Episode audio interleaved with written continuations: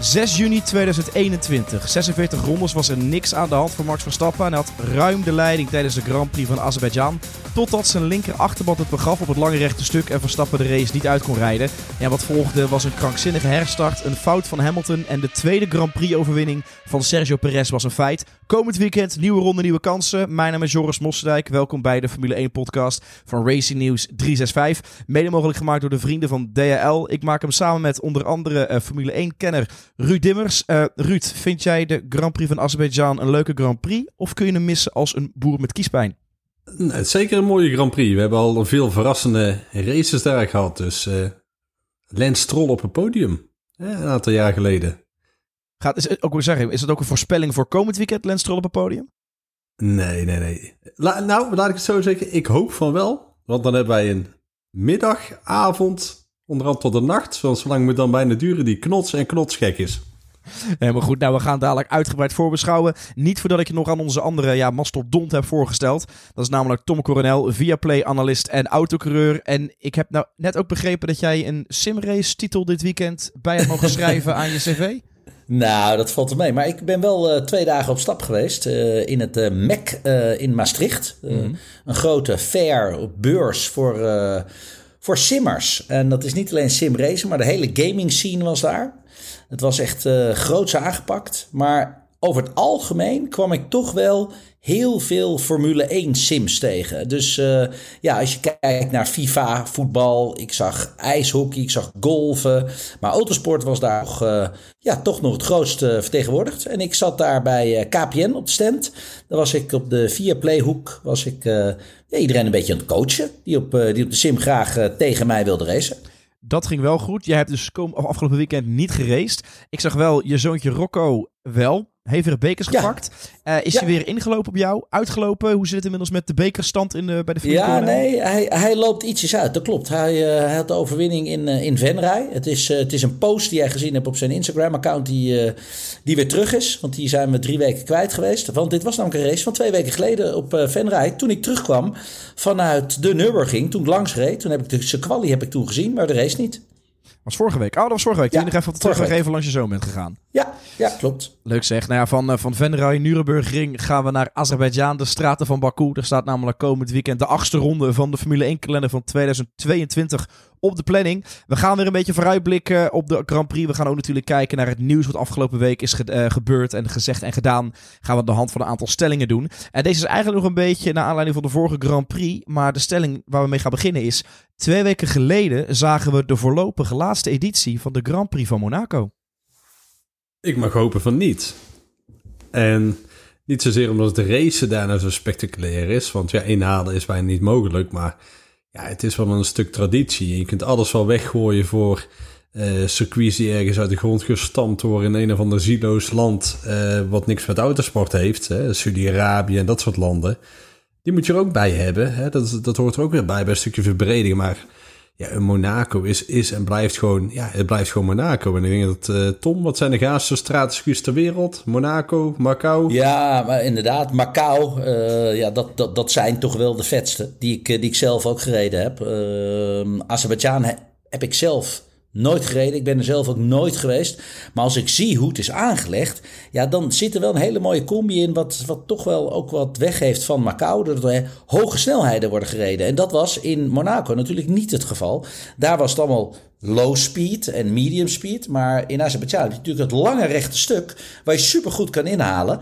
Ja, dus, dus dan ga je toch op een, of andere manier met een andere downforce levels ga je werken. Dus met lagere vleugelstanden ga je dan het uh, city gedeelte in. Dus, dus echt waar je langs de muren heen schramt. Ja, en dan, dan beweegt de auto meer. Dat, dat geeft net even dat vettere gevoel.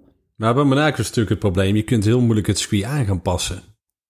Nou, niet... ja, je blijft in de smalle straten van Monaco, uh, van Monte Carlo. En ook al zou je het circuit ergens iets aan gaan passen, het rondje net wat anders gaan doen. Ja, ik vraag me af of je dan meer spektakel krijgt, meer uitremmanoeuvres. Want nou, eigenlijk ja, in één kan eigenlijk bijna niet. Ik bedoel, nee, uh, zelfs bij de tunnel met deze auto's gewoon niet meer. Nee, maar Azerbeidzjan is natuurlijk, ja, wat is het? 5, 6 breed uh, het, het, rechte stuk. Uh, en hoge snelheid, goede slipstream mogelijkheden. Dus ja, daar gaan we zeker inhaalmanoeuvres zien. Maar even terug naar die Monaco. Want Ruudje, we begon je statement hartstikke leuk met... nou, ik hoop niet dat het laatste editie is. Nou goed, hopen, daar hebben we nog vrij weinig aan. Wat zijn de realistische kansen? Want het ligt natuurlijk onder vuur. Want ze zeiden van ja, ze willen misschien nog meer gaan doen in Amerika. Pas Monaco er erbij. Kritiek vanuit alle kanten. Denken jullie dat we echt de laatste editie voorlopig gezien hebben? Of blijft hij gewoon trouw erop staan? Nee, ik, ik, ik denk en ik, ik hoop het ook gewoon. Um, kijk, Monaco is gewoon altijd heel erg belangrijk geweest voor de Formule 1. Commercieel gezien gewoon heel erg belangrijk. Het is, een, is en blijft gewoon een Grand Prix van zien en gezien worden.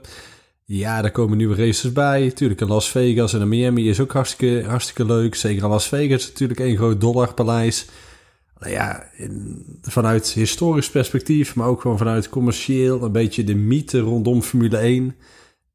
Als je het hebt over Monaco, dan denk je nog steeds aan Ayrton Senna door de straten van, uh, van, van, van Monte Carlo. Um, is, is, is, een, is een McLaren, uh, nostalgische rondjes, pracht en praal, luxe jachten die er in de haven liggen. En dat, dat hoort er ook wel een beetje bij. En dat heeft de sport ook wel nodig, vind ik, om een soort van ja, triple-E-status te, te hebben, zeg maar. Het, ja, als je dat weghaalt...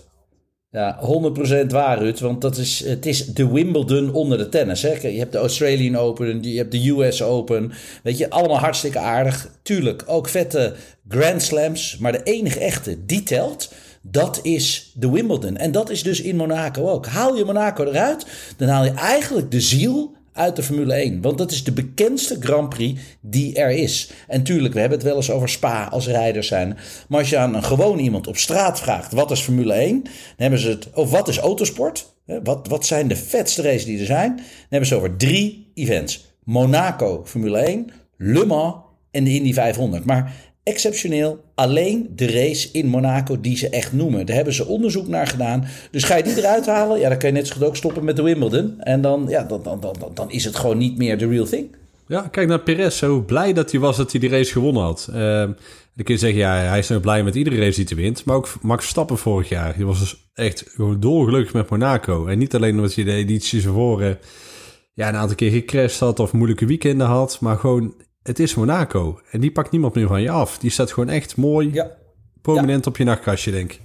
Ja, ik ben het tweede geworden uh, tijdens de Formule 3 race. Ik lag op kop. En dat is echt zo eentje. Dat is, dat is een Grand Slam ding. Die wil je gewoon hebben. Die fruitschaal of die, die, die grote bokaal. Hè? Want het is, ja, ik kreeg dan een fruitschaal. Zo'n zilver ding met zo'n grote houten voet eronder. Ja, dat, dat, dat is speciaal. Dat is echt serieus iets vets. Dus het woord Monaco en Formule 1 kan je niet uit elkaar trekken. Echt niet. Nou, laten we dat nu ook voornamelijk niet doen. Gaan we naar de volgende stelling. Er zijn meerdere coureurs bezig aan hun laatste Formule 1 jaar. Dat denk ik wel. Ja. Ehm, ik denk dat Latifi er natuurlijk eentje van is. Ja, 100%. Daar, uh, daar gaan wij natuurlijk uh, onze Renault, uh, Renault nieuwe rijder willen hebben. hoe heet hij nou? Piastri. Piastri. Dat, is, dat schijnt al getekend te zijn in Monaco. Um, ik weet niet wanneer ze mee naar, naar buiten gaan komen. Maar dat hij volgend jaar, Piastri volgend jaar gaat rijden voor het team van Williams, bedoel je dan? Ja, ja, okay, ja, ja, ja, ja, absoluut. Um, het is, het is, het is een, een, een heftig gerucht, uh, redelijk close inside. Dus dat heeft alles te maken met dat ze echt wel begrijpen dat als je iemand wil rijpen voor de Formule 1, zoals ze dus ook bij een Piastri willen gaan doen, uh, heeft Renault gewoon ja, een behoorlijk budget uitgetrokken om hem ja, te parkeren, om hem eventjes te laten doen wennen aan, aan de Formule 1 autosport. Je ziet met, met de Russell ook dat het werkt. Hè? Ik bedoel, die heeft dat drie jaar gereden. En bij Mercedes is hij gewoon uh, dit, dit seizoen gewoon echt heel erg sterk. Ja. Maar uh, coureurs die misschien nog een laatste jaar bezig zijn. we hebben Latifi hebben we gehad. Laten we door. Uh, wat dacht je van een Ricciardo? Die staat ja. serieus onder vuur. Kijk, als, als die weg zou moeten bij, bij, bij McLaren... Kijk, hij heeft had een tweejarig contract met een optie voor één jaar. Uh, nou, hij is bezig aan zijn tweede jaar. Nou, die optie die hij die, die, die heeft, ja, dat... Uh, er zit ook wel een performance gedeelte in. Dus ja, nou, zoals het nou gaat, is het wel heel erg moeilijk voor hem om te blijven. Krijgt hij volgend jaar niet gewoon de eer om de allereerste rijder te worden van het Formule E-team voor McLaren? Nou, ja, weet je, dat, moet, dat, e. Kom, moet je, jongens, dat, dat zou je ook nog maar moeten willen. Maar ja. en ik denk uh, Fernando Alonso blijft Fernando Alonso. Ja, het, ja. Dat geloof ik van wel.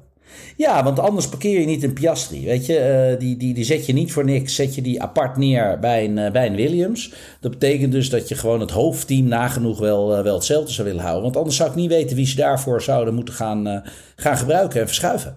Ja, Gasly. Die zal waarschijnlijk ja, wel, die zal waarschijnlijk wel weg willen bij, bij Red Bull nou. Alleen het probleem is, die heeft ook nog een contract dat één jaar doorloopt. We hebben net de naam Latifi gehad. Ricciardo heeft een Alonso. Is dat het enige? Of moet ik zelf inkoppen dat we misschien even moeten gaan kijken naar de prestaties van Schumacher, Tom?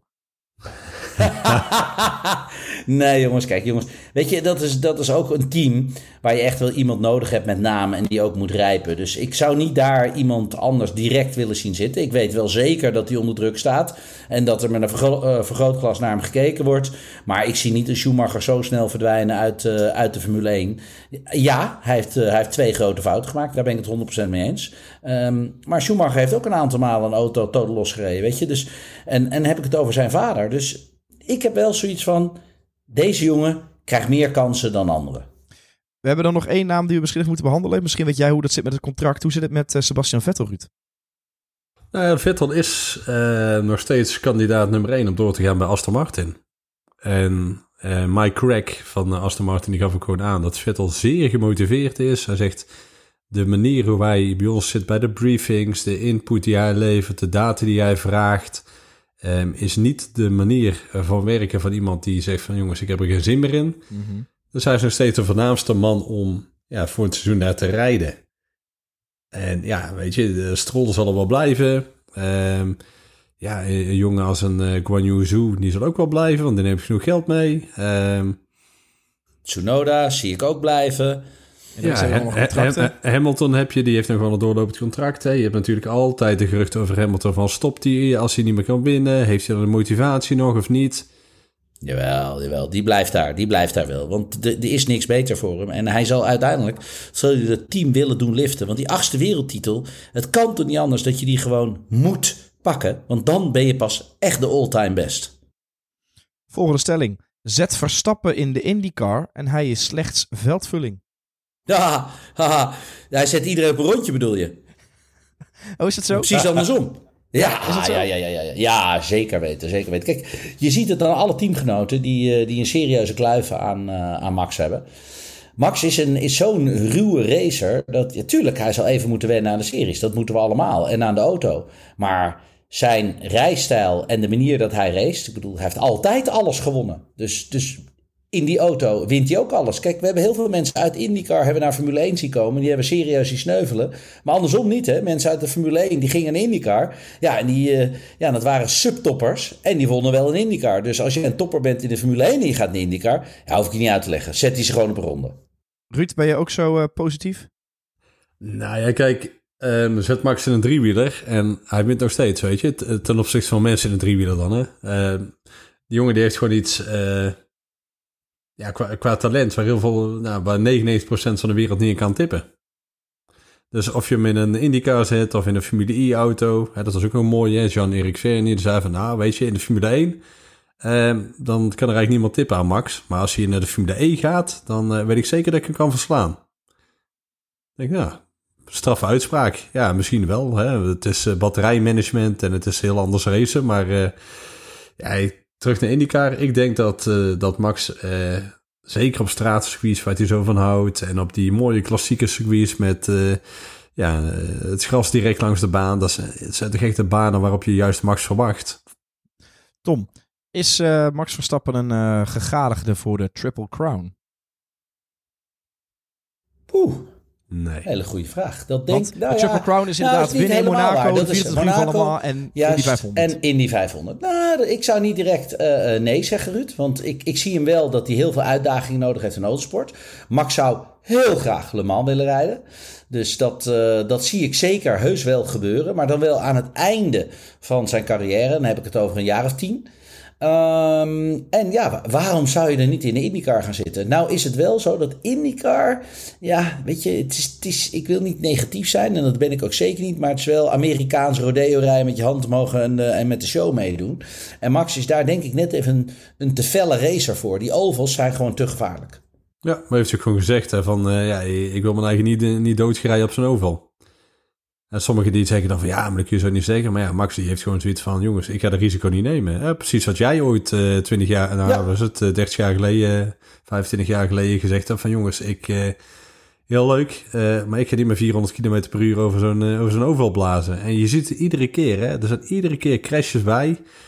En dan blijft toch weer even iemand zitten in die cockpit. En uiteindelijk valt het 9 van de 10 keer wel mee. Maar we hebben ook gewoon een crash gezien dat mensen de hekken invlogen en als een sardientje blikje open, opengeschroefd werden. Hè? Met de meest, ja, meest vervelende afloop die er is. Van eh, of zeer ernstig letsel uh, tot met uh, de, ja, de dood. Uh, ja, ja, het, is, het is te gevaarlijk. Het is, je hebt niet alles zelf in de hand. Hè. Een, een broodzakje wat de baan op komt, kan ervoor zorgen dat, jij, uh, dat je zelf de hek inrijdt en dat dan over en uit is. Dat is, dat is een beetje het probleem van het ovalracen. De, de snelheid is zo hoog dat je te vaak een passagier bent van de auto en niet andersom.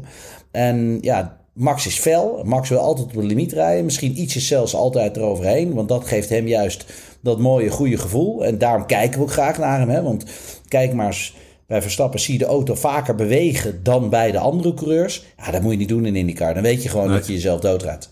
Nee, je hebt, eh, je hebt 2018 eh, is het geweest, hè? Hebben die Robert Wickens nog gehad. Nou, die, die, die, die, was gewoon, of is nog steeds gewoon verlamd, hè? Die vloog daar die hekken in. En die auto die werd helemaal ja, ontmanteld, zeg maar. Ja, dat, dat is gewoon, uh, ja, dat, dat wil je gewoon niet. En het is prachtig om te zien. Maar het is ook gewoon een, een raceklasse die gewoon altijd op die ovals gewoon een bepaalde ja, fear factor heeft. Je weet dat er altijd iets kan gebeuren. De volgende stelling hebben wij ook uh, voorgelegd aan uh, de lezers van Racing News 365.nl. Mocht je nou leuk vinden om in ons podcastpanel te komen, eigenlijk iedere zondag zou je kunnen zeggen, na race of een normaal weekend gewoon op de zondagmiddag of avond, komt een artikel met een stelling. Daar kun je op stemmen, kun je je mening achterlaten en die gaan we ook behandelen in de podcast. En in eerste instantie ben ik benieuwd naar jullie mening. De stelling die we namelijk hebben uh, gevraagd ook aan onze lezers is, Verstappen moet Perez nu vrezen als titelrivaal? Nou, Tom, mag jij eerst? Nou, nee, niet, niet, niet, ik zie hem niet als kampioen, maar ik zie hem zeker incidenteel best wel goed scoren. Um, als je zo die positieve swing te pakken hebt, dan, dan komt dat vaak wel goed. Maar Monaco is wel een heel ander type circuit dan zeg maar de gemiddelde circuits waar we tot nu toe hebben gezien dat Max gewoon een goede zestiende ja, van, van, van hem uh, vandaan rijdt. Ja, dat, dan zie ik toch wel, als je het over een wereldtitel hebt, dan zie ik niet dat je wereldkampioen kan worden met Perez. Dat kan alleen als Verstappen vaak problemen heeft. Kijk, het is een hele goede tweede rijder en die moet je er ook zeker bij houden. En het is, ja, als het Max niet lukt, waarom dan niet het team het pakken met, uh, uh, met natuurlijk een Perez? Maar nee, ik zie Perez geen wereldkampioen worden. Nee, dat zie ik niet gebeuren. Ruud, vertel. Nee, volledig mee eens met Tom. Kijk, ook als je naar dit seizoen kijkt. Uh, Perez doet het een stuk beter. Heeft natuurlijk in uh, Jeddah, Saudi-Arabië, zijn eerste pol gepakt. Nou, heel mooi, weet je. Daar had hij pech in de race dat hij net zijn pitstop maakte en later die safety car kwam. Dat ging van plek 1 naar 4. Maar in principe in alle andere races is Max gewoon altijd een aanzienlijk stuk sneller geweest. De ja, je, ziet, oh, ja. ja. je ziet dat Max is uh, doortastender in zijn, bij de start, in zijn acties, is over het algemeen ook gewoon sneller. Monaco heeft Max gewoon de pech gehad dat Perez crashte. Want er zat eigenlijk twee tienden onze tijd van Perez. Ja, dan had Perez derde gestaan. Of misschien wel vierde als zijn nog onder was gedoken. En dan was de race ook weer heel anders gegaan. natuurlijk als, als, als. En achteraf is het makkelijk uh, lullen, weet je. Maar wat, ik wel, wat ik wel verwacht trouwens, is dat bijvoorbeeld een Baku... Daar gaat Perez ja, goed. Altijd goed. Ja, dat, is, dat, dat, ja, dat, dat, is een mooi circuit. Vorig jaar was hij de tweede dan. Of ja, tweede. Uiteindelijk won hij zelfs nog. Gewonnen, toch? Ja. Maar ik, eh, hij lag tweede zeg maar, op het moment dat Max uh, ja, zijn klapband kreeg. Klopt. En, en, daar bood je hem heel goed partij. Uh, Canada kan misschien ook wel zo'n circuit zijn wat bij een PRS past. Dat zijn een beetje die, die, die stratencircuits en daar, daar gaat hij gewoon lekker op. Alleen over het, over het geheel, als Max geen problemen heeft, ja, nee, dan... nee. nee. Nee. Nou, ik denk jullie uh, ze hebben relatief dezelfde toon als de stemmers op onze website. Er hebben ruim 3.500 mensen gestemd. En uh, eh, 14% denkt ja, Verstappen moet Perez nu vrezen als titelrivaal. En nee zegt 86%. En dan worden een aantal uh, statements genoemd. Onder andere, ja, inderdaad, stel Verstappen had geen problemen gehad, niets in DNF's. Dan was hij nog verder uitgelopen op, op Sergio Perez. Willen jullie nog wat kwijt over de contractverlenging? Want er is natuurlijk na de Grand Prix van Monaco riep er natuurlijk al het een en ander met I signed too early. Nou, toen was deze week bekend dat hij uh, heeft bijgetekend voor uh, nog minimaal twee jaar. Uh, meer dan verdiend of is het zonde voor Gasly? Mm, zonde voor Gasly. Ik vind als je naar de pool gaat kijken wat, wat Red Bull kweekt en altijd ja, gemaakt heeft uit hun eigen rijderspool. Um, ja, raken ze wel een Gasly heel voorzichtig misschien wel kwijt. Hè? We hebben het er net al heel eventjes over gehad. Gasly gaat nu verder kijken, want die is rijp voor een beter team dan, uh, dan Alfa Tauri. Dus ja, dat, dat, dat, dat is wel een hele moeilijke. Ja, kijk, het, het, het, het is een bepaald signaal. Het is een signaal van vertrouwen in Perez. En het is misschien ook wel een signaal van... oké jongens, wie zou het beter doen? En kijk, Gasly ligt gewoon niet zo mega goed bij Red Bull. En dat heb ik al een paar keer eerder, uh, eerder aangegeven. Daar, daar, zit ergens iets. Die hebben niet vertrouwen in, in hem. En uh, het komt mee door het half jaar dat hij bij Red Bull gereden heeft. Hij heeft veel uitspraak gedaan, maar heeft hij ook gewoon uh, eigenlijk min of meer zijn eigen ding willen doen. Hè, terwijl het team had de filosofie met de auto, met de setup, met de ontwikkeling. Um, en hij had weer een hele andere reden. En dat helpt niet mee als je compleet andere dingen wil dan, dan Verstappen in het team. Um, maar daarnaast, die twee jaar die Perez er nog bij heeft, is ook wel een signaal naar Tsunoda. Die is nou bezig als tweede jaar, ontwikkelt zich goed. Maar die weet ook gewoon dat hij uh, nog twee jaar lang ja, alleen maar kan dromen van het topteam. Ja, maar er is altijd nog natuurlijk twee jaar bij Red Bull, maar, uh, Perez. Maar ja, stel hij nou ja, verneukt het echt om het zo maar te zeggen, dan kunnen we ook nog weer een albonnetje krijgen in Gasly met, met de stoelers dansen of niet? Nee, nee daar heeft hij zichzelf al voor bewezen. Dat, eh, dat, dat gaat nu niet meer lukken. Want daar is nu het, het vertrouwen is er. Uh, de ervaring is er natuurlijk bij een Perez. Uh, die heeft natuurlijk ook toch al, uh, toch al een paar overwinningen nu. En ja, weet je, je ziet hoe goed hij eigenlijk wel meekomt. het heeft even geduurd. Maar deze auto ligt hem. Dus nee, ik, ik zie dat niet gebeuren. Ja, maar ik vond het wel verrassend dat we gelijk twee jaar geven. Ik had verwacht van gewoon met de jaar verlengen. Heb je, de, heb je alles constant. Eind 2023 gaat die rijdersmarkt best wel open. Met veel contracten die aflopen. Dan kun je weer kijken wat er dan mogelijk is. Uh, ja, dus uh, ja, een aantal dingen worden wel duidelijk gewoon. Uh, Red Bull heeft te weinig vertrouwen in Tsunoda als coureur voor de toekomst. Dat is één. En twee is dat vertrouwen in Gasly is er gewoon totaal niet. En, ja, en niet vergeten Albon, hè? Want Albon wordt natuurlijk ook gewoon bij Williams oh betaald ja, die, die, uh, door, door, Red Bull. Die hebben zeggen, ook nog. Ja, nou, daar, daar, kun je dus zien dat Albon, die mag hopen misschien op een terugkeer bij uh, Alfa Tauri. Zeker als Gasly daar weggaat. Met het Tsunoda erbij. Alleen die drie coureurs, die weten gewoon... Je kunt dromen dat je nog een keer teamgenoot van Max Stappen wordt... maar uh, de komende 2,5 jaar in ieder geval niet. En dat, ja, dat verbaast me eigenlijk wel een beetje. Dus check ons als je het interessant vindt ook even op onze website een, uh, uh, het artikel. We hebben een exclusief interview met Yuki Tsunoda. En dan gaat hij ook over zijn droom om wereldkampioen te worden. Dat hij daarvoor gaat. En heeft hij ook een aantal leuke uitspraken over uh, Max Verstappen. Dus dat via op onze website. ik heb het gelezen. Niet te serieus nemen. Jongens, ik heb nog één stelling voordat we naar de ideale vragenronde gaan. Nog een paar races en Mercedes strijdt met Ferrari en Red Bull mee om de podiumplekken. Ik hoop het. Ik hoop het, maar geen podiums. Nooit niet. Waar is, dat, waar, waar is dat, dat is jouw eigen stelling, Joris? Dat is jouw hoop. Nou ja, het zou wel leuk zijn als er eh, drie teams kunnen vechten om uh, drie podiumplekken. Ja, maar dat is alleen als de topteams een, een foutje maken. Kijk, voorlopig hebben ze nog een goed gat te dichten. Dan heb je het niet over twee, drie tienden. Dan heb je het over eh, in een race toch over een dikke half seconde. Zij zitten een beetje in het luchtledige. Hè, derde team, er zit, zit niemand achter zich en eigenlijk niemand voor zich. Ze, ze bewegen daartussen een beetje. Ze komen wel iets dichter bij de, bij de toppers. Dus bij een Red Bull en een, uh, en een Ferrari uiteraard. Maar dat gat, dat, dat, als je dat zo snel dicht... Ja, dan hebben ze wel een tijdje zitten snurken. Dus dat, dat, dat zie ik niet direct gebeuren. Maar ik hoop dat natuurlijk wel gebeurt. Want het is natuurlijk veel gaver als je drie teams om een overwinning ziet vechten. Maar een, een, een podiumpje, een keertje een P3'tje... omdat iemand anders eventjes een strategisch foutje maakt... of een rijdersfoutje maakt of een pitstopfoutje... ja, dat zou, dat zou leuk zijn. Maar dat is het enige waar ze naar kunnen hopen. Ja, maar het, gat is nog niet gedicht. En dat uh, belangen aan niet. Ik bedoel van... Het, het, het verschil is gewoon ja, is gewoon... Kijk naar Monaco. Waar was Hamilton? Ik bedoel, hij is achtste geworden. In de kwalificatie kwam hij niet aan te pas. Uh, Russell hield dan de schade nog een beetje beperkt. Maar ja, ook dat, ook, ook dat verschil in rondetijd gewoon. Ja, dat is gewoon gigantisch. Ik bedoel, daar hebben ze nog alles vertekend natuurlijk door uh, de safety car die je op een gegeven moment had. Maar op het moment dat het veld losgaat, dan uh, ja, dat was gewoon ja, een halve seconde of meer per ronde.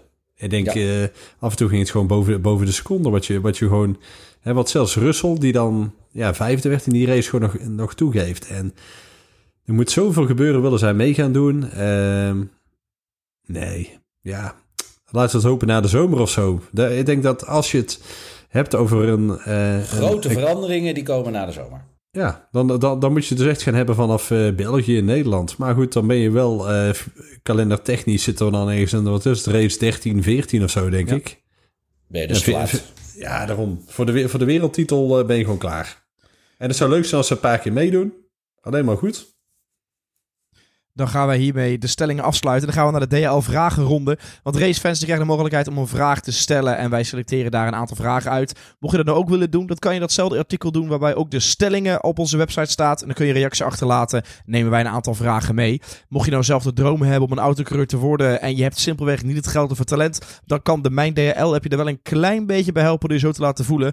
Want als je de app downloadt, haal je je eigen cockpit in huis. Dood eenvoudig de features voor het ontvangen. En versturen van je pakketjes uit je broekzak. Je ervaart net als eh, de 20 coureurs de meest ideale lijn naar de snelste bezorging door de jouw zelfgekozen plek en tijd. En je kan eigenhandig je boordradio bedienen door push-notificaties aan of uit te zetten. De eerste vraag die komt van uh, Timster. Die zegt: Wat denken jullie? Is Baku nou een Ferrari-baan of eentje voor Red Bull? Mij lijkt dat voornamelijk in de derde sector de, sector de Red Bull vleugels krijgt. Ja, daar heeft hij gelijk in. Die derde sector weten wij dat Red Bull de laatste adem net even wat sterker is aan het einde van het rechte stuk. Maar Nee, de Ferrari is momenteel nog steeds de snellere auto. Dus ik zie dat echt alleen gebeuren als uh, banden technisch Max, CQ Red Bull dat net eventjes wat beter kan managen. Zodat ze in het infield goed bij kunnen blijven. En dan uiteindelijk ja, de inhaalmanoeuvre kunnen inzetten. Want ja, uh, de DRS werkt hier natuurlijk op en top. Maar dan moet je er wel dicht genoeg achter zitten. Ik zie gewoon dat de Ferrari nog steeds twee tienden sneller is dan, uh, dan de Red Bulls. Ja, en dat laatste rechte stuk, of ja, sector 3, mm -hmm. die is maar 25 seconden. Als je kijkt, sector 1, dat is een 35 seconden. Sector 2 is een goede 40 seconden. Het kan een seconde meer of minder zijn. Dus die twee bij elkaar, zit je op 1 minuut 5 tot 1 eh, minuut 10 van het rondje. dus daar, als je daar al een, uh, te veel tijd verliest, precies wat Tom zegt, ja, dan maak je niet meer goed in de rest. Alleen het is wel een, ja, wel een apart circuit. Het is weer anders dan Monaco. Alleen je moet wel het vertrouwen hebben. Zeker ook met insturen. Ja, om, ja, om zeg maar tot die limiet te gaan. Hè, dat, Um, ja, Monaco is denk ik nog wat, wat lastiger, denk ik, als, als, als coureur dan Baku. Alleen we hebben al zo vaak gezien dat de coureur in Baku ook door de hoge snelheid zich een keer verremt en dan net het muurtje raakt. Um, ja, voor Max is het gewoon heel belangrijk dat hij het vertrouwen wel heeft in zijn auto. Dat, in Monaco was dat er net niet helemaal. Hè? Dan, je hoorde hem ook gewoon vaak. Hè? Bocht 1, Sandervoot, aanremmen, insturen. Ja, dat geeft eigenlijk niemand thuis. Um, ja, die, die, auto stuurde gewoon niet in zoals Max het wilde. Hij was gewoon aan het zoeken naar de grip. Ja, dat moet je in Baku niet hebben. Want als je daar het einde van het rechtstuk bijvoorbeeld aankomt, bocht 1... Ja, dan rij je 350 of zo, denk ik. Uh, ja, dan moet je wel lekker... Ja, je, moet, ja, je hebt een paar van die hele snelle punten... waar je, waar je echt terug moet naar... Uh, wat is het, tweede versnelling? Misschien derde versnelling soms. En daar moet je volgens mij wel echt gewoon jezelf thuis voelen. Ik denk als je op een straatcircuit jezelf anders niet helemaal thuis voelt... of de auto niet doet wat jij wil ja, dat is best, eh, best lastig. Dus ik ben benieuwd wat ze nou van Monaco geleerd hebben. Om die auto wat, wat, ja, wat beter af te stellen. En met name voor Max. Want ja, Ferrari was van een klasse beter in Monaco. Ja, maar dit Baku is, is wel veel hogere snelheid gemiddeld. Uh, helemaal de eerste sector en de derde sector. De tweede sector, ja, dat, dat is echt wel een Ferrari-ding. Ja, dus kunnen ze dat gat net even te groot maken. En dat is natuurlijk helemaal voor die uh, DRS-detectiezone, die net na uh, het eerste rechte stuk uh, komt voor het tweede gedeelte van het rechte stuk. Ja, dat, dat, dan moet je er wel echt erop zitten. En dat, dat, dat, dat, zal een vraagteken worden. Daar, daar heb ik nog eventjes mijn bedenkingen over. Omdat ik ook gewoon weet dat de Ferrari momenteel echt de snellere auto is. Helaas. Je hebt, een paar, je hebt een paar van die hele, ja, redelijk op zich, hoe noem je dat? Van die bochten die zich redelijk snel opvolgen. Je hebt daar dat, eh, dat smalle casino gedeelte, of casino, ja, pff. Kasteelgedeelte. kasteelgedeelte inderdaad. Ja, 7, 8, 9, 10, 11, 12. Dat hele gedeelte is één ja, en grote dat, ja, en daar draait het natuurlijk wel om. Hè? Lekker insturen, grip hebben, tractie hebben, vertrouwen hebben.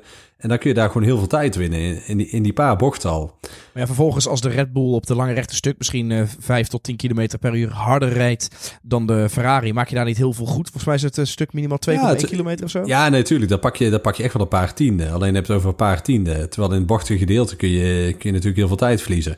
Ehm, alleen, het is wel zo dat... ehm, ik zou niet zo, niet, niet zo eh, ja, verrast zijn als twee Ferraris op de eerste startrij staan.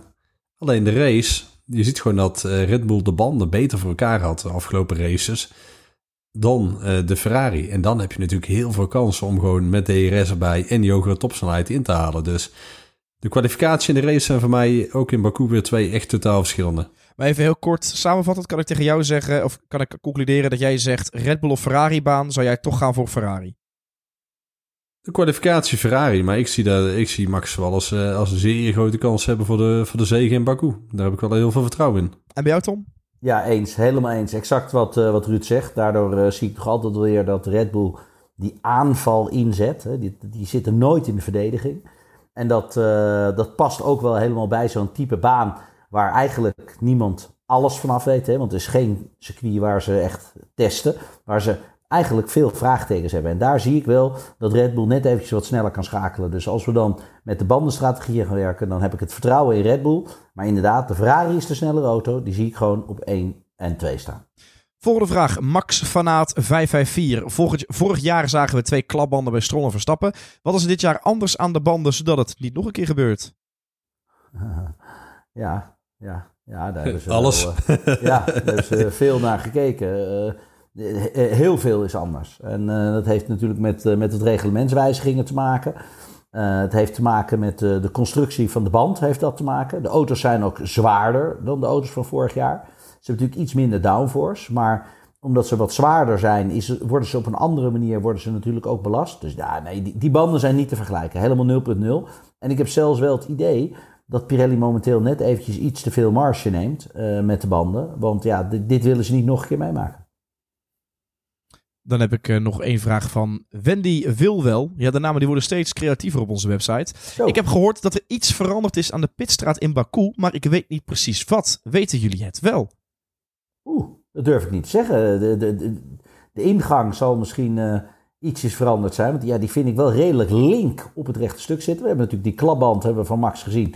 Nou, die ging haaks rechtsaf. Als die linksaf op die punt was gegaan, ja, dan had hij iets meer dan hoofdpijn gehad. Maar ja, ik zou niet weten wat daar, wat daar anders aan zou moeten zijn. Het is breed, het is, het is groot, het zit op het rechte stuk. Nee, Ruud, ik, ik weet het niet. Jij? Ehm, wat ze volgens mij veranderd hebben, is die ingang inderdaad net ietsje anders. Want die muur die stond natuurlijk heel haaks op de baan.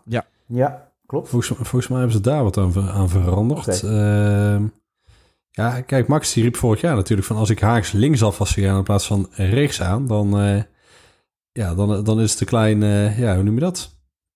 Nou ja, als je frontaal gewoon op de pitgang in, in straat, eh dan was er bijna zijn auto door twee geboord. Als het, eh, dan heb je het nog... eh Nee, maar ze hebben nu ze hebben een loopje. Ze hebben hem, eh, ze hebben hem eh, naar mijn weten, hebben ze hem heel- wat, wat meer naar links gezet. Dus mocht je dan die kant op gaan, dan kaats je een sortiment van terug. Dus hij staat niet haaks erop, maar hij staat gewoon meer naar links. Dus de binnenkant, daar hebben ze hem wat meer geopend. Wij gaan naar het Viaplay tijdschema. Altijd handig om even op de hoogte te zijn van wat er allemaal gaat komen komend weekend. Er zijn eh, een keer in iets andere tijden als het gaat ook om de race. Vrijdag beginnen natuurlijk eh, de eerste twee vrije trainingen. De eerste vrije training begint om 1 uur. En de tweede vrije training begint om 4 uur. Nou ja, we zien de derde vrije training begint zaterdag om 1 uur 's middags. Dan om 4 uur 's middags is de kwalificatie. En de race, ja, misschien moet je dan toch even je wekker zetten, want dat zit niet in je natuur. Die is om 1 uur 's middags, als alles eh, volgens planning verloopt en er gebeurt niks. En dan zal de race tussen 1 en ongeveer 3 uur 's middags worden verreden. Komende zondag, dat is 12 juni, de Grand Prix van Azerbeidzjan. Jongens, Ja. wij ehm, gaan probleem. voorspellen. Wat zeg je? Ik, eh, dat is een probleem, ik ben er niet bij, want ik moet zelf racen. Ik, eh, ik race in, in Boedapest in Hongarije. Dus eh, ik, eh, ja, ik, ik, ik, hoop dat ik hem kan zien tussen mijn twee races door. Kun je het even één oortje eh, team, één oortje gewoon even via play aanzetten? Ja, altijd. Heel graag zelfs. Nou goed, en anders, en anders moet je gewoon even heel snel in de auto, weet je, als je toch een beetje lekker losrijdt en je rijdt 30 seconden los van de achtergangers, zet je gewoon even het liveblog van Racing News 365 aan op je telefoon.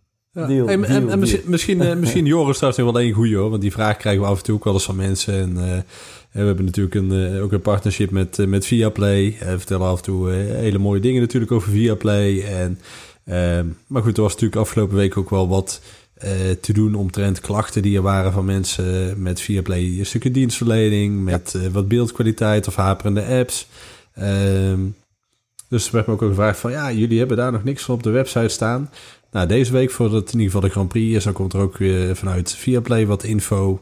Ehm, los van, ze hebben volgens mij een aparte helppagina ergens eh, online gezet. Maar volgens mij ook met wat info over hoe ze eh, aan de, ja, de problemen die sommige mensen ondervinden, hoe ze daar weer aan het werk zijn en hoe dat eventueel op te lossen is bij je thuis. Of wat er eventueel anders eh, kan doen en wat er eventueel in de toekomst allemaal verbeterd gaat worden. Dus die info die komt zeker bij ons op de website ook. En dat, ja, ik verwacht dat het begin van, eh, van, de, van de komende week is. Nou, mocht je dat nu al willen weten, het klopt inderdaad wat je zegt. Viaplay heeft een klachtenportaal geopend. Mocht je nou eh, naar, eh, daar hulp bij nodig hebben of je wil iets kwijt, dan kan je gewoon naar help.viaplay.com nl. Dus help.viaplay.com nl.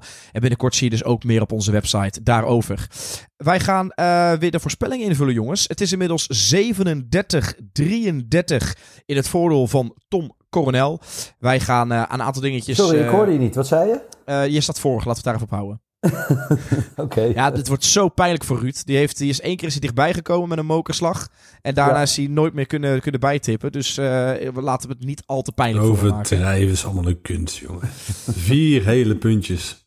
Ruud, jij mag als allereerste... ik heb twee speciale vragen die gaan meetellen voor vijf punten. Eh, en jij mag ze allebei als allereerste beantwoorden. Dan heb je misschien een klein voordeel. In eerste instantie wil ik weten... Nee, laat ze, dat ze Tom lekker beantwoorden. Die lift elke keer mee op mijn voorspellingen. Dat is iedere keer een vraagje hoeveel uitvallers zijn er. Roep ik vier, dan zegt hij, ja, dan pak ik drie of vijf. En ik blijf van in de buurt zitten van hem. Laat Tom ze maar Goed, lekker Ruud, eerst is doen. goed, Ruud. Is Tom, goed, is Tom, goed. jij mag als Ja, ik denk allereerste dat je antwoorden. volgt, maar ik heb, ik heb nog nooit iemand gevolgd, hè? Oké. Met de grond... Jezus.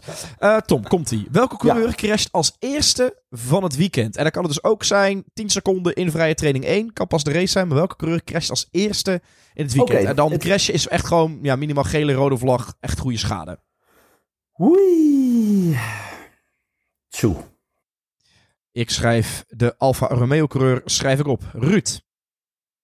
Ehm, ja, het moet toch gewoon weer Latifi een keer zijn? Latifi. Tom, je mag als allereerste beantwoorden. Eh, nou ja, het is toevallig dat hij daar staat hoor. Ik heb er niks mee te maken. Maar eh, welke plek eindigt Schumacher de kwalificatie? Twaalfde. Twaalfde, ook een vraag voor vijf punten. Ruud, welke plek eindigt eh, Schumacher in de kwalificatie? 14. Veertiende. Dan blijf ik bij jou, Ruud. Ik wil weten wie pakt pole position tijdens de Grand Prix van eh Azerbeidzjan. Leclerc. Leclerc pakt pole. Nou, Tom. Sainz. Sainz pakt pole position. Sainz. Dan eh, blijven we bij jou, Tom. Sainz, Sainz, Sainz. Sainz. Dan gaan we bij jou. Tom. eh, de top drie van de race. De winnaar wordt...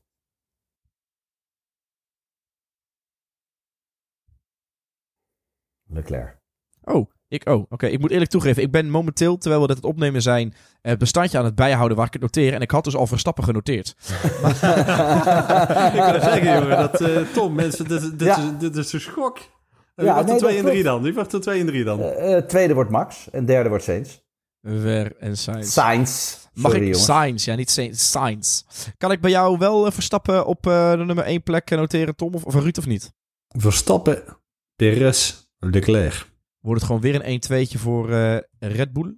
Iemand die gewoon wel vertrouwen nog in Red Bull heeft, jongen. Dat, eh, hè, de Ja, maar het gaat dat, niet om eh, vertrouwen. Hè. Dit gaat gewoon om kaart punten scoren. Hè. Want er staat wil wat op de, op de planning, hè? ja, Vertrouwen, vertrouwen, ik, is goed, controleren is beter. Ja, dus volgende week eh, zien we of we het juist hebben.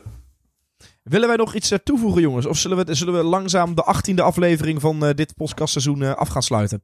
Ik vind hem goed. Wij gaan eh, gewoon volgende week gaan we ons, eh, ons weer eventjes eh, goed... eh, ja, goed wacht, wacht, wacht. Ja. voordat we- ja, Oh. Dinsdag sta ik met deze hele gezellige meneer Tom, natuurlijk in Utrecht, bij het F1 Racing Center.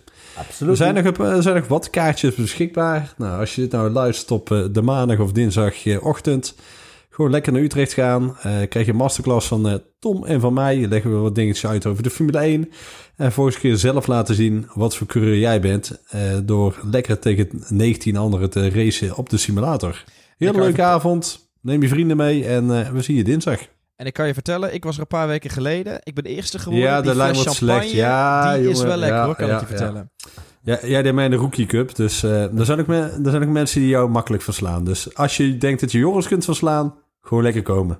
Het We gaan hem afronden. De 18e aflevering van de Formule 1 podcast van Racing News 365. Luister je nou via Spotify, Apple Podcasts. Zou ik het heel tof vinden als je wat sterren of reviews achter zou laten. Dat zou ons helpen om alleen maar beter gevonden te worden. Input is altijd welkom. Vind het op onze site, laat een reactie achter en dan gaan we het meenemen.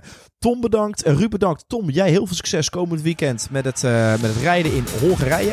En Ja. wij spreken elkaar sowieso volgende week weer. En dan gaan we terugblikken op de Grand Prix van Azerbeidzjan. Doei doei!